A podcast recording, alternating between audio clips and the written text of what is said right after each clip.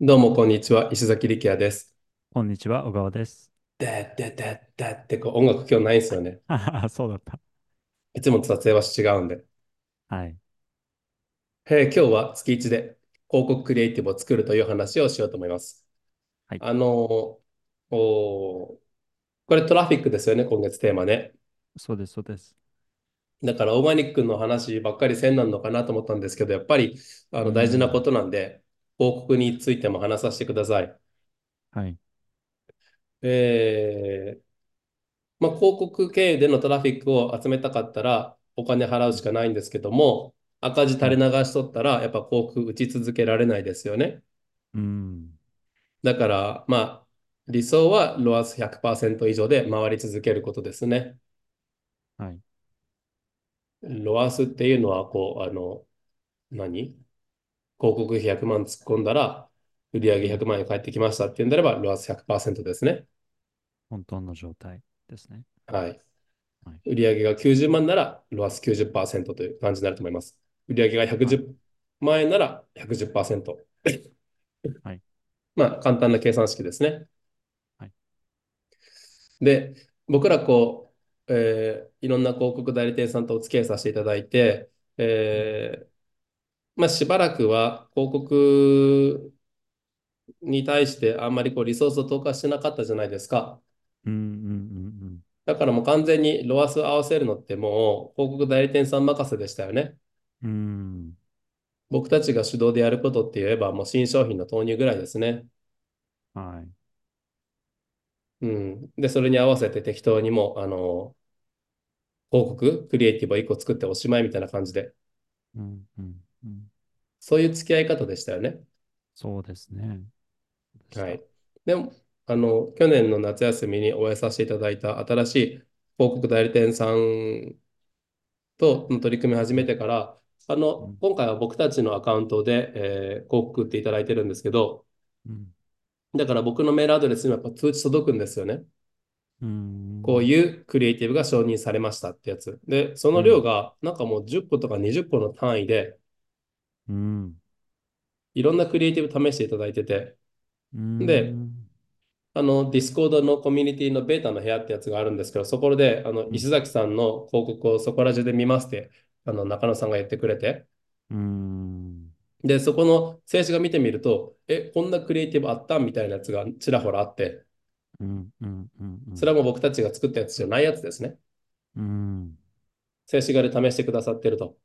うん。うんってことがやっぱり大事な要素の一つなんでしょうね。ロアスに反映、あの、ロアスにこう影響する要素として、うクリエイティブってやっぱ大ん事なんでしょうね。うーん、そうですね。はい。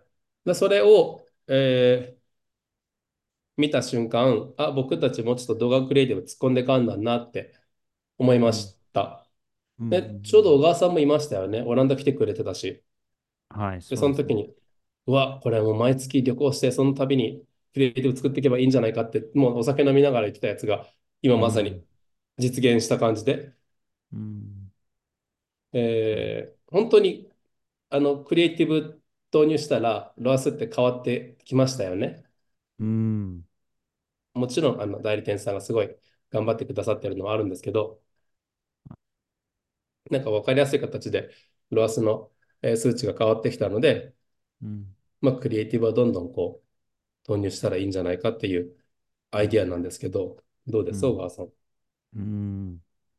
もう、毎、えークリエイティブを増やし始めたら、やっはぱい。り目に見えて広告の成果が上がってきて、ね、毎変わ日りのま売したよ上通ね。知もやっぱり増えて、そうでうすね。ん。うなのん。で、やっぱすごい大事だなと思いましたね。